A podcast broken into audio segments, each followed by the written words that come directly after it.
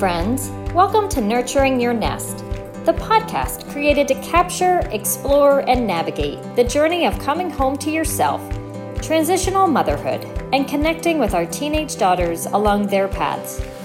I'm your host, Angie Schaefer, wife, mom of two teenage daughters, intuitive Reiki healer, transitional motherhood coach, and spiritual joy seeker.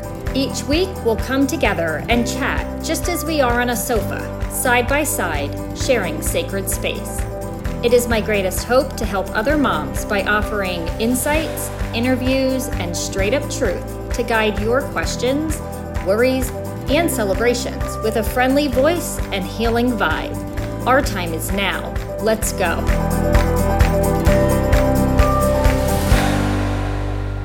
Hey everyone, welcome back to Nurturing Your Nest.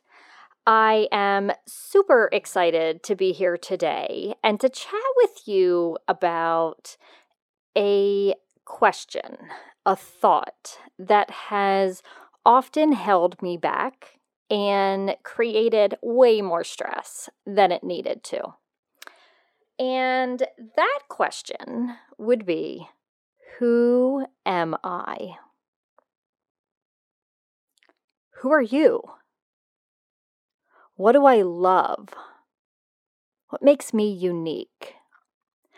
I think the who am I and the what makes me unique are like the two questions that have had me go round and round and around and around a hamster wheel for years. I would say to my husband, who am I? What do I like? What, what do you think of when you think of me? And then I would ask my friends. And then I would ask my daughters. And believe me, it doesn't get easier as I have uncovered more about myself and dug deeper in spirituality. I have found this question going back around my head on a hamster wheel over and over and over and over and over. So one of these weeks recently, I found myself asking that question again. And at first, it was upsetting. Because I felt like, wow, I thought I had spent all these years digging deep, spiritual awakening, coming home to myself. And here I am finding myself asking again, who am I? What makes me unique? And I made a list. And at the end of the list, I thought, well, hell, it doesn't even look that unique. It was mom, wife, like daughter, sister, dog lover, and vegan. And then something happened. I ate a real ice cream cone. Lord, did that set me off. I thought, well, now I can't even claim myself as a vegan. And my oldest daughter would be the first one to say, absolutely not. No, you can't, Mom. You're not a vegan unless you're staying strict to the world of veganism. And it got me thinking even more. Do I believe that veganism is for me?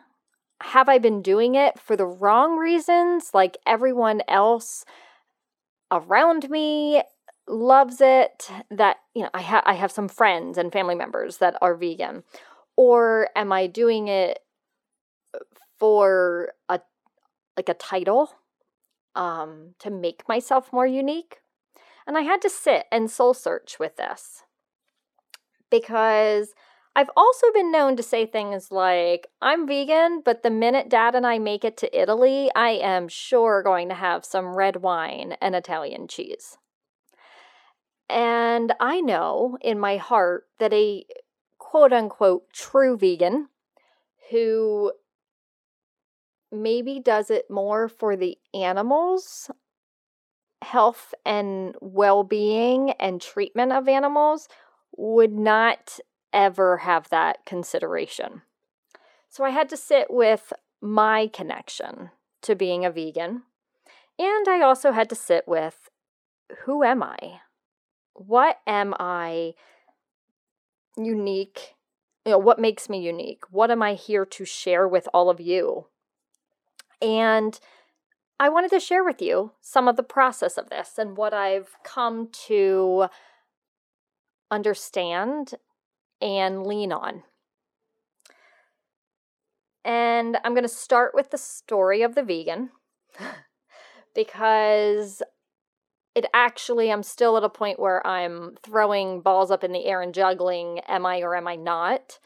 And what I am now comfortable saying is I eat ninety-five percent plant-based with an occasional day where I honor something within myself that I desire.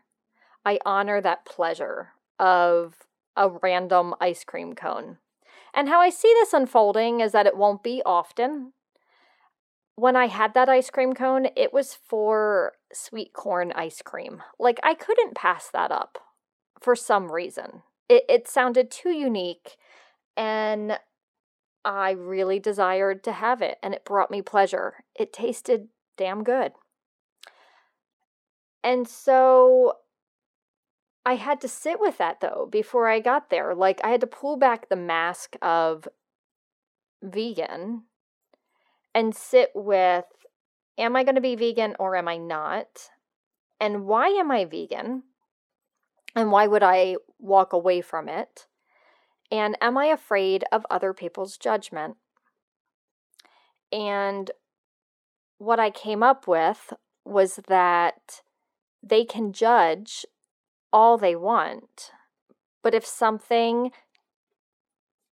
is bringing me pleasure, I'm going to own the pleasure and walk towards it.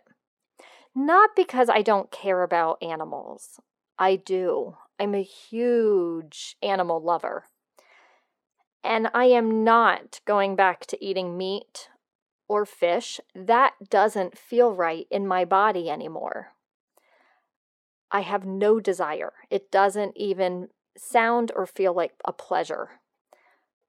But an occasional slice of cheese with wine or an ice cream from a d- local dairy, those sound like pleasure to me.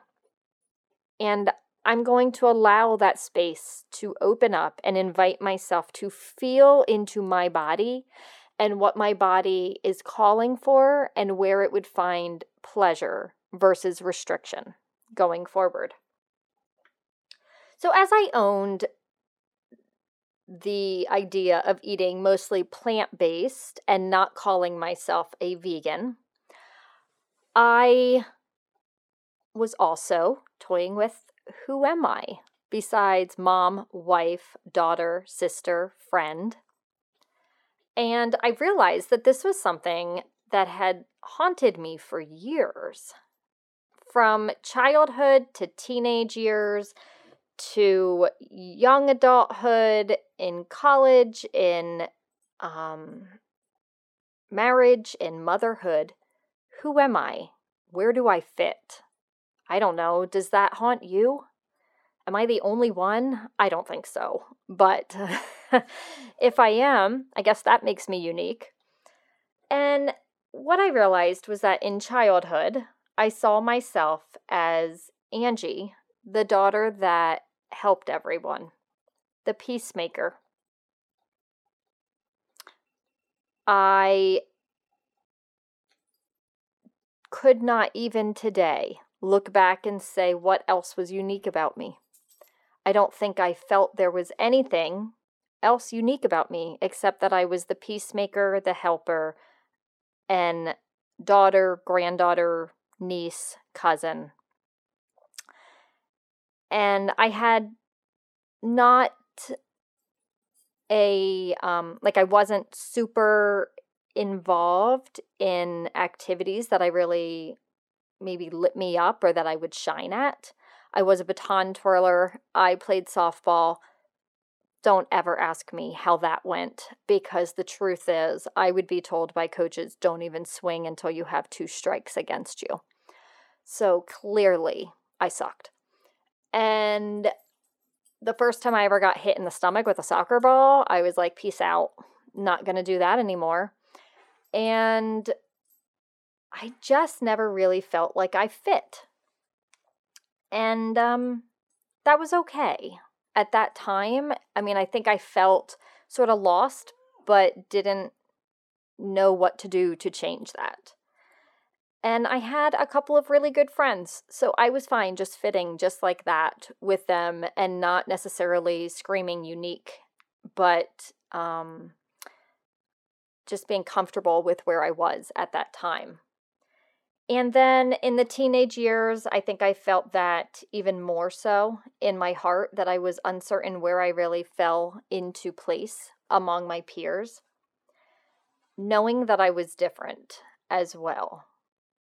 And then I started dating my husband when I was fifteen, and so that definitely was one unique thing about me.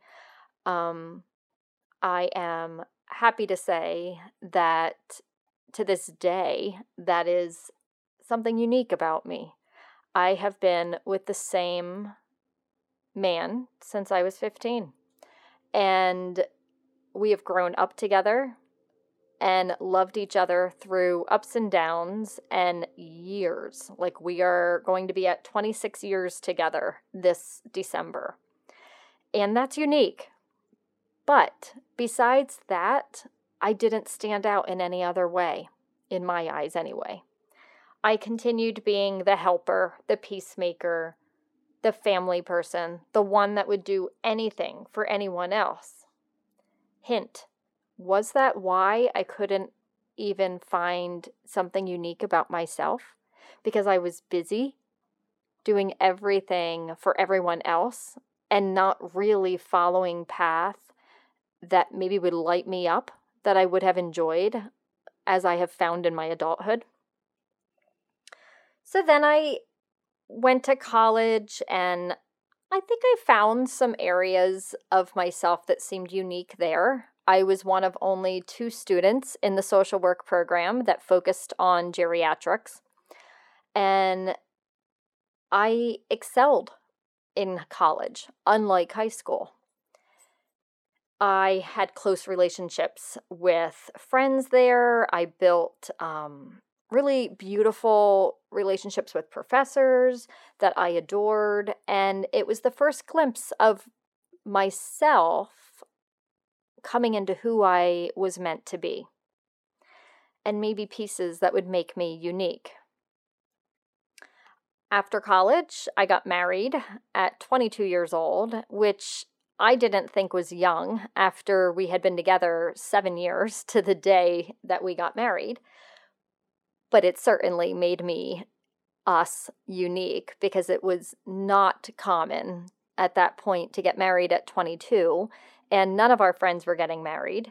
And so we were the only newlyweds in our group of friends. And so now I was Angie, wife, daughter, sister, granddaughter, social worker, and I was connected to the geriatric population. And that was about it. I didn't think I stood out in any other way. This carried on. I became a younger mom, if you want to call twenty-four young, as many people tell me. I was a young mom. I don't think twenty-four is really young. To me, a young mom would have been like under twenty, under twenty-two maybe, but not twenty-four. But anyway, I was a younger mom, and that made me unique. And I didn't have friends that were mothers, except for like a play group group of five or six of us. And in that group, I was the youngest again. And yet I still couldn't say that there was something really unique about myself. I was still the giver, the helper, the peacemaker, the family lover. And while I recognize not everyone operates as such, I didn't think those stood out as unique. And then I became a caregiver when I was thirty-one years old. I was a caregiver to both of my grandparents. My grandfather first. He lived in our home. He had a stroke. He had dementia. I took care of him. He died in our home. That was unique, for certain. But again, I felt like I was skimming the surface of like, this is what's unique about me, but not per se something that really stands out. Like if people think of me, they think, you know, soccer star or, you know, I, I don't even know what I would say I was looking for. And maybe that's another hint, that I was on this search to find something that didn't even need to exist, because here's what I found. I am unique because I am me. I have always been me. There have been times where I have tried to adhere to how other people do things, but overall I am me. And I don't fit into their box and they don't fit into mine. That we're each here as our own individual selves. Our own individual truth. We love who we love, what we love in life because of who we are, not who everybody else is. So as I came to this realization that I had been searching for something unique about myself, but I was always just myself, and that was the unique part of my being. I sat with it, I journaled about it, I really thought about it, and slowly little things did pop up that I realized made me unique. I will share those, and I will also share with you my thoughts on coming full circle if you are on the quest to find yourself, and the power in owning the fact that you are who you are, and that makes you unique in itself. God made you who you are. That's unique. It's like every snowflake is new, unique. Every human is unique. Every animal, every being is unique. And so we don't have to go on this quest to figure out who are we, that what makes us unique. Maybe the quest is more about what do I value? What are my values? What matters to me in life? And I can tell you this, if I look back across my life, what mattered was family, respect, freedom, love. And there's more, but those pop out. Family being one of the top. Family and friends. It, it lights me up to be around those people. It also lights me up to dream and feel freedom in being able to construct my day the way I want to. And that certainly makes me unique. And as I looked around, I realized, even this morning, as I was recording this for this episode, that there are some things that stand out that make me unique. Definitely the curly hair that God gave me, but also my love of animal prints. Like, I sort of forgot that that is unique. I have multiple animal print chairs, multiple animal print outfits. On my twenty-first birthday, I went to the bar in a pair a of animal print bootleg jeans and a black tank top, and my best friend at the time wore an animal print shirt and black jeans. So I definitely have this, like, love of animal prints. As a matter of fact, just the other day, I screenshot and saved a pair of hunter boots that are animal print. So we got the animal prints, we got the curly hair, we have my love of family and friends and freedom and peace and my quest for joy, my ultimate love of being a mother. And I will share with you that as I was chatting about this with my daughters and saying, what makes me unique? And I was really like feathers ruffled about the whole vegan and letting that go and what does that make me? I was reminded by one of them that I am a mom and that it is my purpose in this life is to be a mom.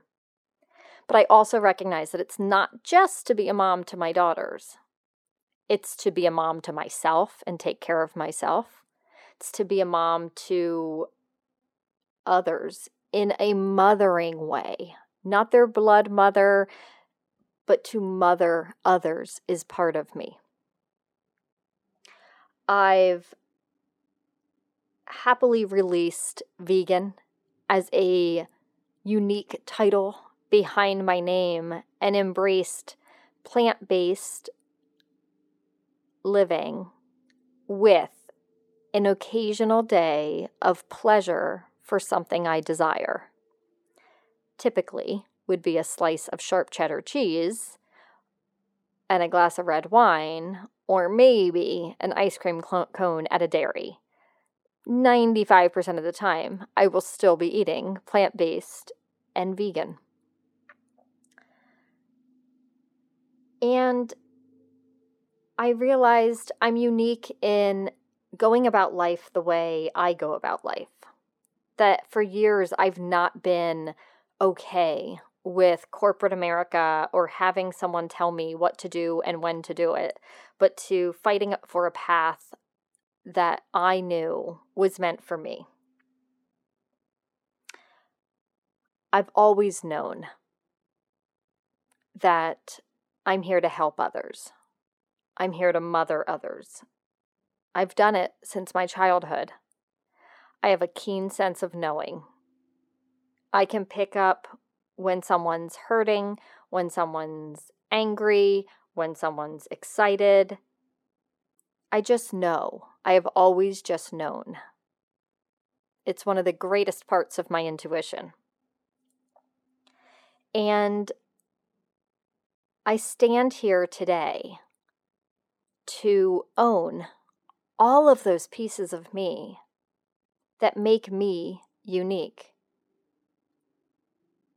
And to not stand here and say, I'm going to keep walking in a quest to find out who I am, but to stand in my knowing that I've already known myself for forty-one years.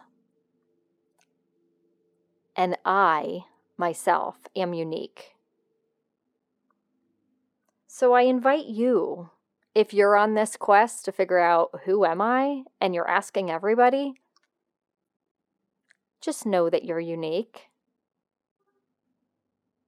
Just know that you are you, exactly how God made you, and that more pieces of you may unfold, and you may find yourself owning something new and exciting, a new title, a new activity that you take on, and that's all part of your unfolding of who God made you to be. And it's all part of your journey. And that journey is to live out your purpose. All of it ties together. Your journey, your purpose, who you are, who God made you to be. Own it all. Release the fear of others judging you, not liking who you are, having something to say about it, caring what you say. And own it with a smile. I do want to also take the end of this episode to announce to you that Nurturing Your Nest will be going away. And in the replacement of it, the title of this podcast will be changed to The Intuitive Mother Podcast with me.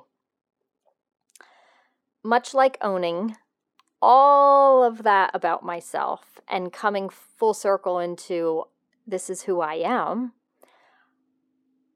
Nurturing Your Nest has gone through its journey.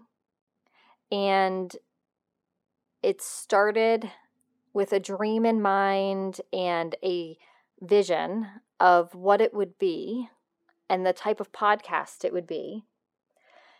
And at almost, you know, nine months in, I have grown a lot in those nine months. I have changed. I have taken courses, become certified, really become clear about what I am here to do for my purpose and who I am here to help. And part of that is releasing Nurturing Your Nest and bringing in the Intuitive Mother. I will have the podcast going up next Tuesday. So next week on Sunday, there will not be a Sacred Sunday. But on Tuesday, September eighth, the Intuitive Mother podcast will roll out. And before then, you will be able to find the Intuitive Mother Collective, a Facebook group where you can come to feel seen and heard as a mom through our journeys as we navigate teenage years and beyond, where we can just come together and have a safe space and community to be together as moms. I look forward to bringing the Intuitive Mother out to the world and the movement that it can truly be as all of you come along with me. So I look forward to being back on September eighth, and I hope you will join me right here Tuesday, September eighth. Until then, have a great beginning of the month. Bye-bye.